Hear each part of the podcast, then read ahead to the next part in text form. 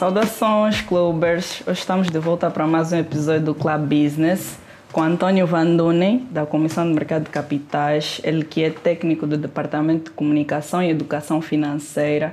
Seja muito bem-vindo, Antônio. Muito obrigado, Cristina. Em primeiro lugar, agradecer pelo convite e parabenizar-vos também pela, pela vossa iniciativa, não é? O Clube da Misha está a tornar-se uma plataforma eh, bastante procurada. Vocês estão realmente a fazer um, um grande trabalho. Nós agradecemos também por ter aceito nosso convite. Bem, como disse, Antônio Vandoni é da Comissão de Mercado de Capitais, ou simplesmente CMC, e estamos aqui hoje para fazer a apresentação da CMC. Para começarmos, Antônio, eu gostaria de saber, já da tua parte, assim, de forma clara e sucinta, o que é, que é a CMC e qual é o seu verdadeiro papel no mercado de capitais. Exato. Eh, a CMC é o regulador eh, do mercado de capitais eh, como sabe, o sistema financeiro angolano tem três reguladores. Temos o BNA, não é, que é o setor bancário e coordena também a política monetária, a ARSEG com os seguros e fundos de pensões e depois a CMC como terceiro regulador que regula então o mercado de valores mobiliários. Uhum. Uh, nós, para além da, da, missão de regular, também temos a missão de promover. Uh, tendo em conta que o nosso mercado não é tão desenvolvido, estamos numa fase embrionária, nós também fazemos a promoção do mercado. Tentamos fazer com que ele se desenvolva, criar mecanismos eh, e formas, não é, para, para garantir que, que haja crescimento eh, deste, deste mercado para também poder auxiliar a economia. Ok. E, e, e nessa, nessa vertente, né, para vocês poderem promover, obviamente que as pessoas têm que conhecer os conceitos. Eh, qual é a importância da literacia financeira nesse segmento? Pois, essa é uma das, das nossas principais batalhas, como, como disse, e, e muito bem, eu, estou no Departamento de Comunicação e Educação Financeira, uh, propriamente na, na divisão de Educação Financeira, então o nosso foco, no fundo, é garantir que a educação financeira chegue ao público em geral e não só, para que se possa ter maior literacia financeira. Quando tu tens um programa de educação financeira forte, a tua literacia financeira aumenta e, subsequentemente, tu tens mais probabilidades de ter um mercado robusto. Eh, e é de facto o que nós fazemos. Nós tentamos ter programas para variados eh, segmentos, nós temos programas que são direcionados ao público em geral, temos programas de educação financeira para bancários, temos programas de educação financeira para estudantes, temos programas para potenciais emitentes. O que nós eh, vimos durante a nossa atividade é que cada segmento da sociedade tem necessidades diferentes.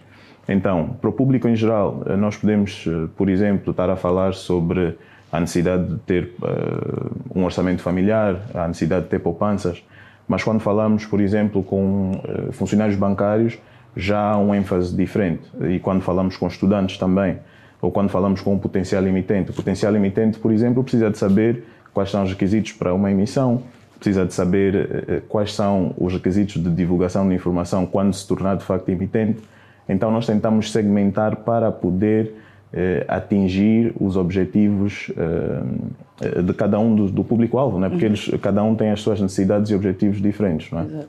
Olha, tocaste num ponto que agora se se dá uma dúvida. Falaste sobre pronto, diferentes públicos, estudantes, bancários, eh, mas eu gostaria de saber se vocês têm, por exemplo, a ideia de ter um programa de literacia financeira para não financeiros, no caso zungueiras, taxistas, esse, esse público que eu creio é. que seja a maior parte da nossa população, né, que está na, na economia informal. Olha, nós nós também também tentamos chegar a, a, a, esse tipo de pessoas. Nós já tivemos programas em que íamos literalmente aos mercados uhum. e tentávamos elucidar uh, as, as, as vendedoras, não é?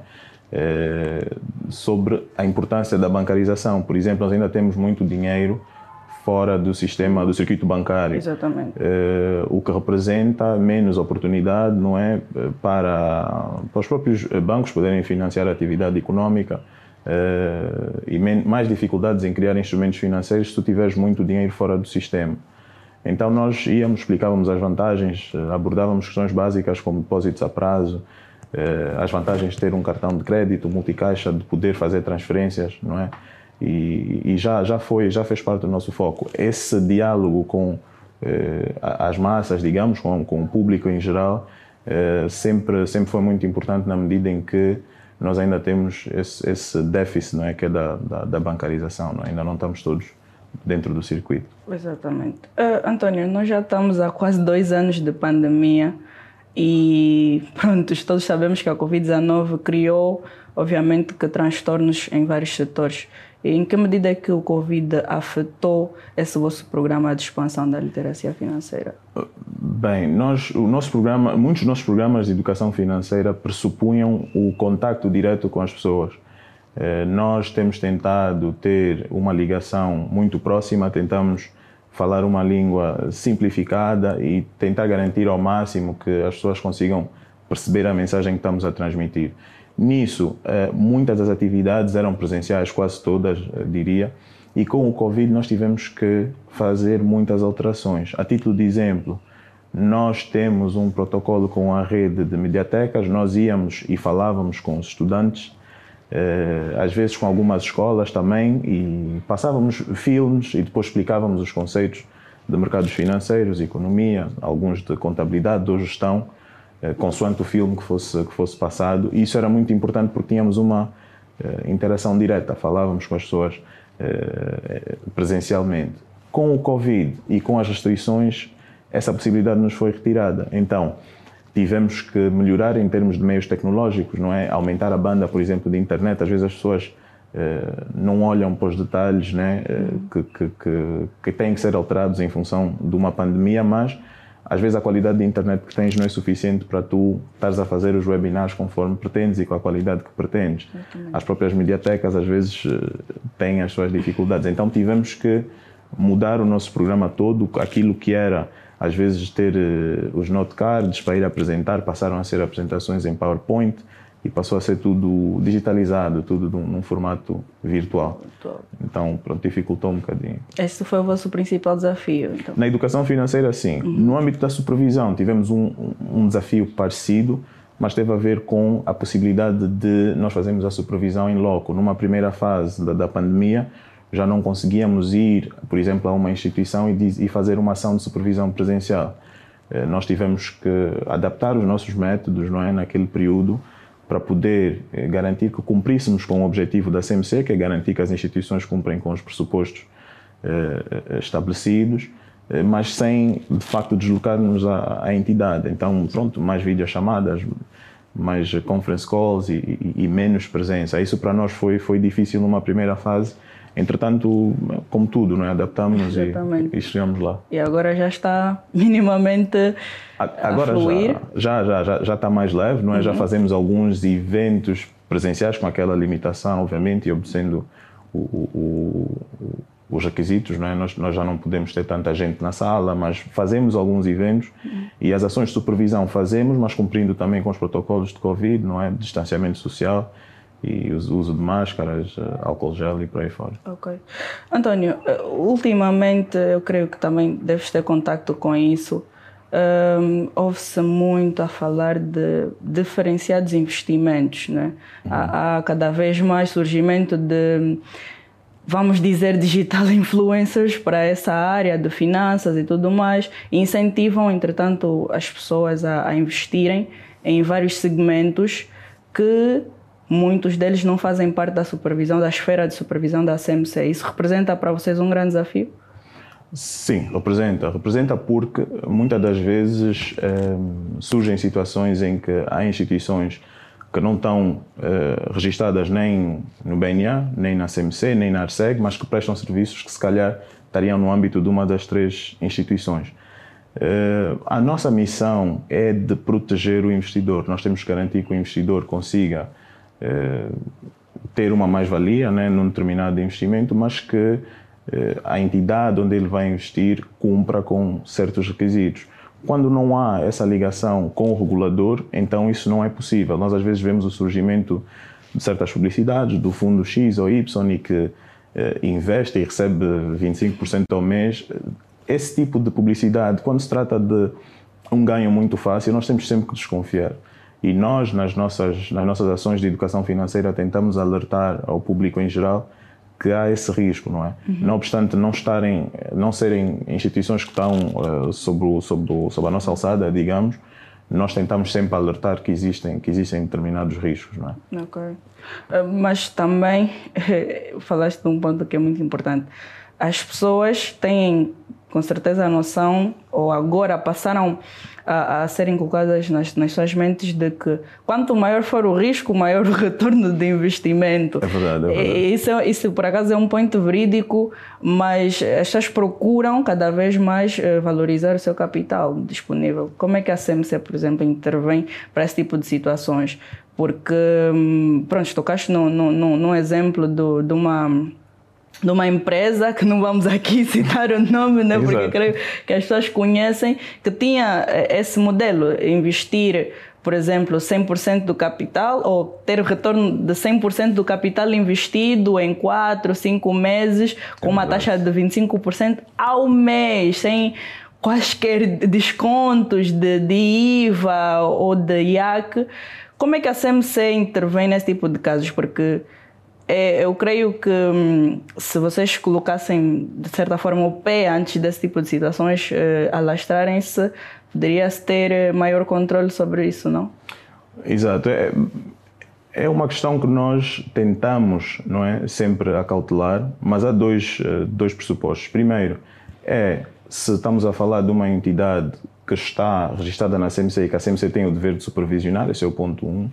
O ponto 2 é perceber que a atuação do regulador uh, do mercado é sempre reacionária, que é em função daquilo que ocorre e o regulador tentar intervir no sentido de, de, de impedir o pior. O que a CMC fez nesse caso em concreto, não tratando-se de uma entidade registrada ou que tivesse a supervisão da CMC, foi emitir notas de imprensa, e eu creio que o Banco Central também fez o mesmo, a alertar os investidores que havia esta situação, que não é uma entidade que está registada, uhum. que entretanto eh, presta um serviço semelhante, não é?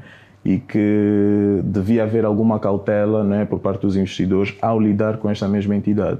Então foi feito esse esforço, tentamos fazer a divulgação o máximo possível e foi no fundo essa ação que despoletou um determinado conjunto de ações que depois causaram, eh, digo, não digo desmantelamento, mas pronto, né, que, que eles reavaliassem também a sua, a sua atividade.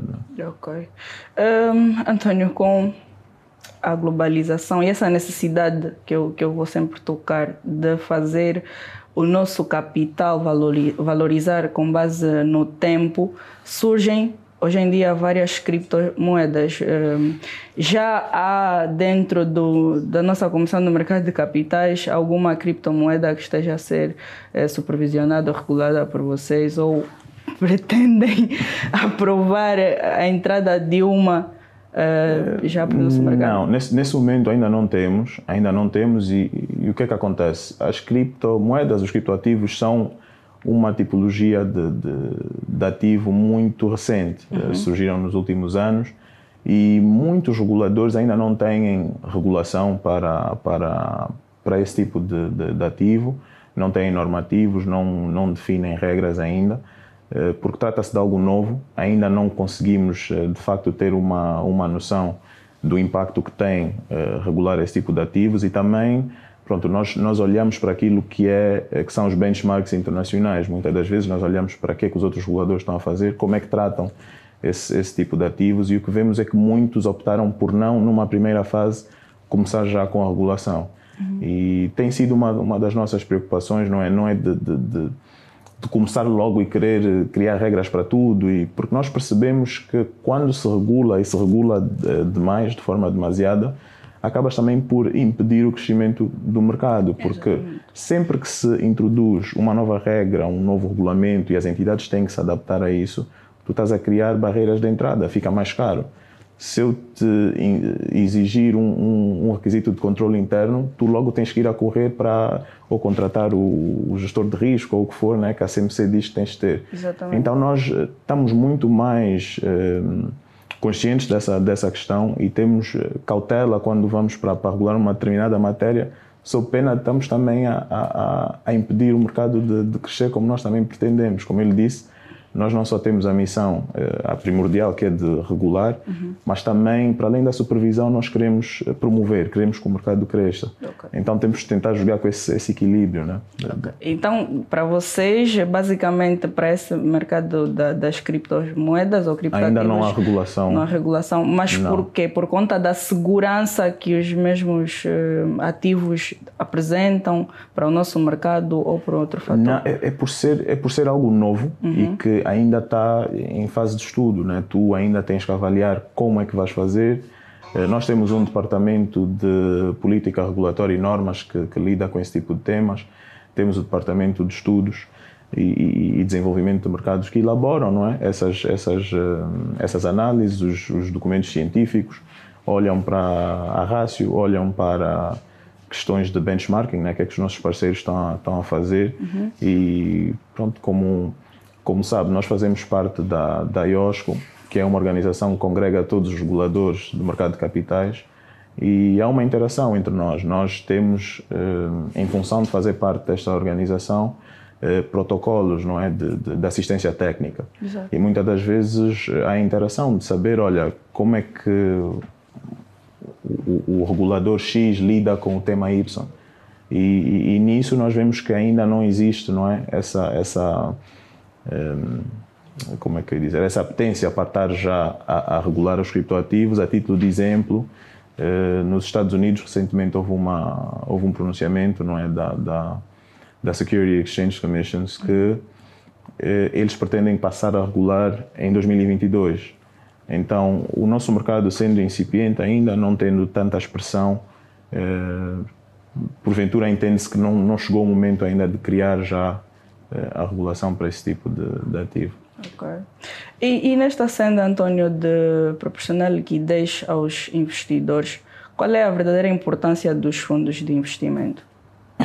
Bem, os fundos representam, uh, nesse momento, o, o, o, principal expoente que o capital, o mercado de capitais uh, tem, com, com, com a exceção dos, dos títulos de dívida pública que já são transacionados em bolsa. Eh, mas os fundos de investimento permitem que o investidor eh, partilhe o risco, não é? É, é, é uma, é uma metodologia que existe para que um determinado investidor não tenha que acarretar com o risco a 100% eh, de um determinado investimento. Há várias tipologias de fundos, não é? Há os fundos mobiliários, temos os fundos imobiliários, já agora a diferença entre os dois, A né? diferença, né? exato. Uhum.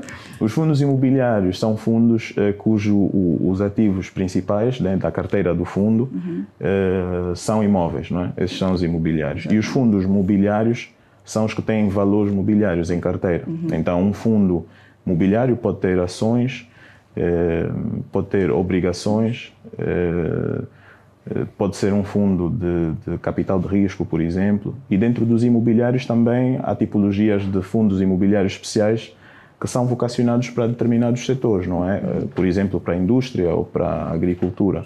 Há fundos em que cria-se o fundo, eh, recolhe-se o investimento, o investimento é feito no sentido de criar uma unidade fabril e depois os rendimentos da venda dessa unidade fabril vão reverter para, para os participantes, é? os detentores das unidades de participação. Exatamente.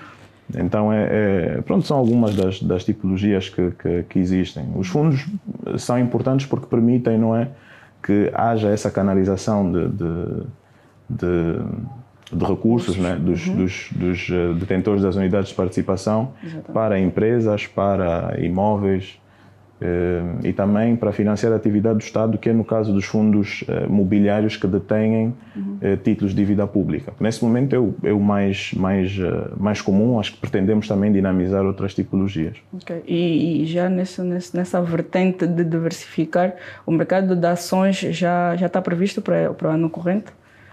Já, já. Essa, essa é uma questão que, que, é, que é-nos sempre colocada, uhum. Porque sempre que eu encontro alguém e digo, olha, eh, o mercado de capitais já funciona, nós já temos a bolsa, já temos eh, a, a, a, infraestrutura montada, temos o regulador, temos alguns ativos transacionados e a pergunta que se segue é sempre, ok, qual é a empresa que eu posso comprar? Exatamente. E eu depois, eu depois tenho que dizer, não, olha, ainda não podes comprar empresas e a pessoa fica logo assim meio cabisbaixa, né? Porque... Sim o mercado de ações é mais aliciante para o investidor, é mais excitante na medida em que ele tem um, uma possibilidade de rendimento infinita, teoricamente. Exatamente. Versus os, os, os, uh, os, instrumentos de renda fixa, que são é o caso dos títulos de dívida pública, em que é basicamente um acordo e tu já sabes que na data X, na maturidade do, do, do título, vais receber uh, os juros, né? Então as pessoas querem sempre isso. Nós Uh, antecipamos que em 2022 uh, tínhamos a primeira empresa uh, cotada na Bolsa. Uhum. o Banco BAE já, já está a remeter as informações necessárias à, à Comissão do Mercado de Capitais, ou seja, já fez a, a, a submissão do, do, pedido formal, né? Uhum.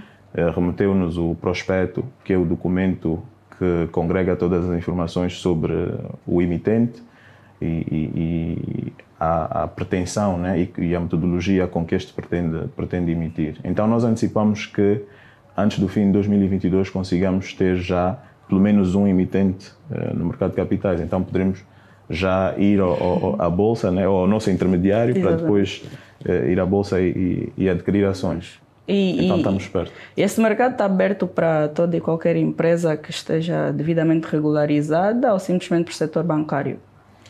Não, o mercado de ações está aberto para todos os segmentos. O que acontece é que o setor bancário está, se calhar, melhor posicionado porque já cumprem com a maior parte dos requisitos necessários.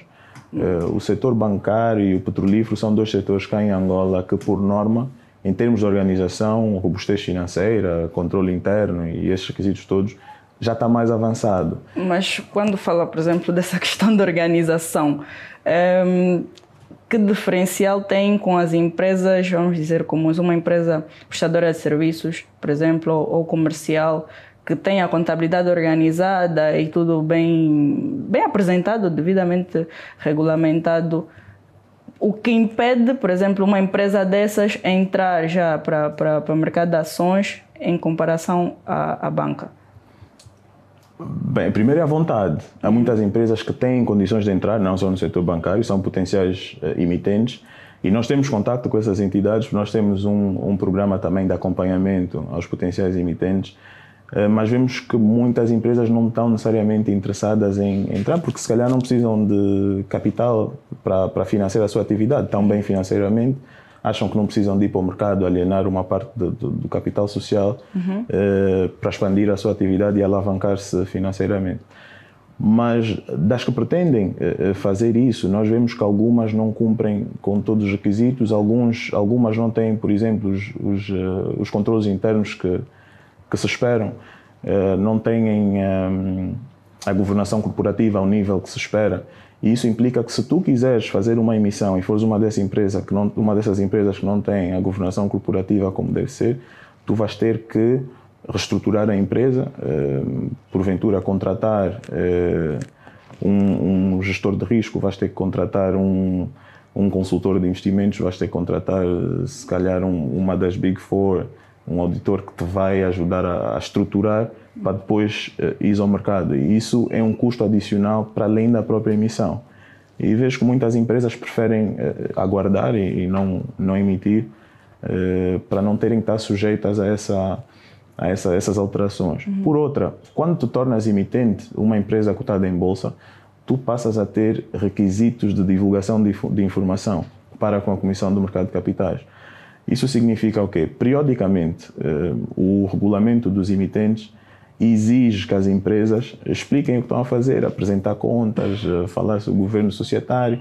E há empresas que pronto, preferem não ter esse, esse porque, essa exposição. Né? Essa exposição, porque só isso significa também um custo. Tu vais ter que preparar essa documentação periodicamente uh, para remeter à CMC, não é? Então, esse também é um dos entraves, porque nós, em termos de mercado, já temos todas as condições, não é, para que alguém imita uh, ações. Entretanto, depende também da vontade do, dos emitentes. Nesse momento, só temos uma emissão de obrigações, mas a de ações, eh, pronto, aguardamos, esperamos que tudo corra bem com, com, com esse prospecto que foi remetido do, do Banco BAE uhum. e antecipamos que vai, eh, antes do, do, do, fim do primeiro semestre, vamos, vamos ter um emitente aqui no nosso mercado. É, muito bom. É, quando, quando falaste hum, a princípio do, do fundo de investimentos e, e essa possibilidade da partilha do risco né? Qual é a importância do capital de risco? Né? Ou, ou por que é aconselhável o investidor, ao invés de colocar todos os seus recursos num determinado bem ou ativo, uh, é melhor ou aconselhável que ele partilhe esse risco?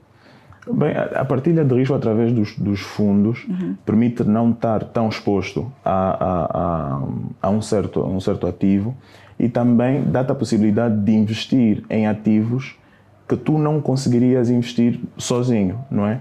A título de exemplo, se tivermos um fundo de investimento imobiliário que uhum. detenha um edifício, vamos supor que é o ativo do fundo, é um edifício, tu sozinho não tens capital para investir no edifício.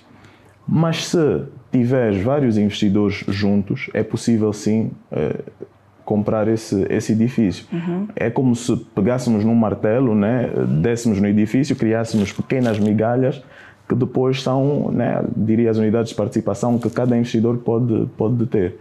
Eh, falando sobre esse exemplo, eu via também aqui uma, uma oportunidade excelente. O Estado tem agora, sob sua posse, muitos ativos imobiliários. Os fundos de investimento imobiliário são uma, uma alternativa excelente para esses ativos. Por quê? Porque o Estado consegue entregar a gestão a gestores com experiência, com mais de 10 anos, por exemplo, a, a gerir ativos imobiliários para fundo. Exatamente. E também consegue tornar o ativo mais líquido. Porque tu, Estado, se estiveres à espera que o bilionário X eh, decida que vai comprar os, os X edifícios, uhum. Eh, tu podes ficar com aquilo sob a, tua, sob a tua esfera há muito tempo. É um ativo muito pouco líquido, o, o ativo imobiliário. Mas, se estiver num fundo, tu passas a ser detentor das unidades de participação e podes alienar paulatinamente. Já tens o João, o Manuel ou o António que conseguem adquirir pequenas porções eh, desses ativos e não precisam de ser né, grandes investidores que, que compram tudo de uma só vez. Né? E acho que aí há uma hum, assim uma, uma, uma luzinha em que, em que podia E a facilidade ser. também com que as pessoas podem investir. Exato, exato. Então, qualquer um de nós poderia eventualmente uh, investir num desses ativos, mesmo tratando-se de um edifício ou de um condomínio, porque estamos a comprar uma fração, estamos a comprar uma, uma porção muito pequena, uhum. o que nos possibilita nem entrar e tu consegues dizer, não, olha, eu sou detentor do prédio X. Uhum. É uma migalhinha, mas é, né? Então... É, é por aí. Ok. Uh, há muito que se aborda sobre hum, as tipologias e alternativas do OIC. Já há previsto um, esse tipo de ativos para o ano de 2022? Sim, nós, nós temos estado a tentar dinamizar a indústria dos organismos de investimento coletivo, uhum. ou fundos, não é? Fundos de investimento, eh, para torná-los eh, mais próximos às empresas e mais, mais eh, contribuir de forma mais direta na economia. Eh, hoje em dia, nós temos grande parte do, do, dos fundos a investir em títulos de dívida pública, ou seja, a financiar a atividade do Estado. O que nós queremos é ver mais fundos que eh, tipologias alternativas, como por exemplo os imobiliários especiais ou até fundos de capital de risco, onde podíamos ter eh, o fundo a capitalizar eh, ou a financiar a atividade de, de empresas. Então, o capital de risco basicamente é o conceito de investir-se numa determinada empresa em troca de uma participação no capital social e, à medida que a empresa cresce, não é, depois de um determinado tempo, alienar-se essa participação e aí ter uma mais-valia. Eh, se os fundos de investimento eh, passarem a, a, a, ter esse foco não é, no, no capital de risco, nós estaríamos perante uma situação de o, o gestor do fundo recolher as, o, o, investimento não é, do, do, dos participantes, escolher um leque de empresas em que vai investir e financiar essas empresas diretamente. À medida que as empresas fossem crescendo e, e tendo rendimentos, depois de um determinado período, eh, o fundo vendia essas participações e depois remunerava os participantes aí se calhar teríamos fundos de investimento mais ligados à economia, a financiar empresas de facto uhum. e não só a atividade do Estado. A atividade do Estado é importante financiar, sim senhora, mas um, sente-se mais, acho que as pessoas sentem mais o impacto do mercado de capitais se for diretamente relacionado às empresas. Certo. Para os fundos, eh, outra tipologia alternativa são os fundos imobiliários especiais. E como eu eh, estava a explicar-lhe antes, estes estão eh, talhados para setores específicos. Há fundos, por exemplo, uh, agrícolas, uhum. em que iam consistir basicamente da recolha do investimento dos participantes. Em seguida, este investimento ia para o desenvolvimento de um projeto agrícola à base, não é? E depois de termos um projeto agrícola desenhado com a estrutura mínima, então alienar este ativo para depois remunerar os participantes. E o mesmo pode ser feito para eh, fundos de investimento imobiliários, por exemplo, industriais. Não é? uma, uma unidade fabril pode ser criada, nós eh, temos o, o, o gestor do fundo que vai tratar de, de, de trazer as máquinas, ter a, a, a, base toda montada, alienar, pegar na, na mais-valia e entregar aos participantes. Se isso tiver a ocorrer, nós já vamos sentir que os fundos estão mais próximos da economia. Tu vais conseguir dizer, não, olha, aqui houve uma, uma, uma fazenda que foi criada com dinheiro dos fundos, houve empresas que foram dinamizadas com dinheiro dos fundos e até mesmo eh, projetos de, de, desenvolvimento urbano, né? Eh, terraplanagem, esgotos, canalização, em que pode haver uma parceria com o Estado. O Estado pode eh, disponibilizar eh, o terreno não é? a um determinado explorador que vai depois eh, criar essas condições mínimas e alienar, dando depois as, as mais-valias eh, aos, aos participantes do fundo. Então, para mim é muito interessante, não é? Olhar para essas tipologias alternativas e não ter os fundos de investimento só em... a financiar o Estado. Sim, Exatamente. financiar também empresas e estar, estar mesmo mais próximo da, da, da, economia. Mas essa estrutura já está criada, simplesmente? Sim, basicamente a regulação toda necessária já está criada, Sim. entretanto, pronto, não vemos tanta potência do, do, do mercado para essa tipologia de fundos. A título de exemplo, hoje só existe um fundo de capital de risco registrado na, na CMC e ainda não está em funcionamento. Uhum. Mas eu entendo, ou pelo menos a olho nu, parece-me que eh, a banca está em condições de dinamizar mais OICs de capital de risco na medida em que o OIC de capital de risco não difere muito daquilo que é a, a atividade basilar da banca, que é o, a, a conceder crédito. Exatamente. A única diferença é que o banco, ao invés de ir buscar eh, um juro, não é uma porcentagem que vai, que vai definir, o banco passa a ter uma participação, não é, é detentor de uma participação no capital social da empresa. Então, para mim, o, cálculo, a análise de risco e tudo é, é, semelhante. Então, se o banco já concede crédito, consegue também trabalhar no capital de risco. Só que não recebo os meus 30%, vou ter uma porcentagem da empresa, que depois vou alienar, né? E, e, consigo reaver o, o, o investimento feito. Então, para mim, parece-me parece-me que faz sentido a banca avançar porque já tem, ah, né, já, já trabalham nisso, já tem avaliação já tem de crédito. Exato, que permite, uhum. que permite fazer essa análise. Okay. Uh, a CMC tem prevista hum, alguma ação no sentido de dinamizar investimentos como a ESG? Sim, o, o, o ESG, que é o, um conceito que está a ser muito falado ultimamente, uhum. que é uhum. Environmental, Social e Governance, eh, são tipos de ativos que pressupõem que empresas cumpram com, com requisitos eh, nesses três pilares que, que acabei de mencionar. O primeiro, environmental, tem a ver com, com o ambiente. Uhum. O segundo, social, é a componente uh, social, uh, tem a ver com a responsabilidade social das empresas. E o terceiro uh, é de governance, que é a governação corporativa. Exato. Antigamente nós ouvíamos falar sempre do investimento sustentável mais ligado ao green, era tudo green, green, green, eh, e, falávamos só da parte do ambiente. Entretanto, houve uma evolução em função também eh, de um dos projetos das Nações Unidas, em que passou-se a olhar para os investimentos de uma forma mais holística, não só para a parte uh, green, né? mas o investimento sustentável tem que também ter a componente social e de governação corporativa. Uh, esses investimentos têm tido muito mais ênfase e preponderância no, nos mercados nos últimos anos. Nós, na CMC, já promovemos pelo menos dois eventos uh, que visavam elucidar o mercado, o mercado sobre essa tipologia de ativos. Uh, por outra, nota-se que recentemente também houve, há já alguns reguladores que estão a estabelecer normas né, ou exigências relativamente ao ESG. Eh, há já empresas que dão notação sobre a ESG e conseguem dizer-te, olha, tu em termos de ESG estás no nível X ou nível Y, e então a preocupação já, já é grande. Neste momento a CMC apenas recomenda, nós temos, eh, nas nossas ações de educação financeira, recomendamos eh, que as empresas olhem para isso, mas ainda não temos nada em termos de regulação ou exigência mesmo eh, desse, dessa tipologia de ativos. Infelizmente, vemos que no nosso mercado ainda não se, não se, não se, não se olha muito para isso, né? as, as entidades não estão muito viradas e, e compreende-se porque estamos numa fase ainda embrionária, mas acreditamos que nos próximos anos, a semelhança do que acontece no, no exterior, eh, vamos ter um, um, um, aumento, um aumento desse, desse tipo de ativos. Antes de terminarmos as nossas entrevistas, nós pedimos aos nossos convidados que deixem três dicas que consideram super importantes para um, o nosso mercado e os investidores no geral. Ok, uh, a primeira dica que eu queria dar era que nós, quando estivéssemos a fazer investimentos, olhássemos para os ativos subjacentes. Eh, nós, quando fazemos um investimento, temos que saber de onde advém o nosso retorno.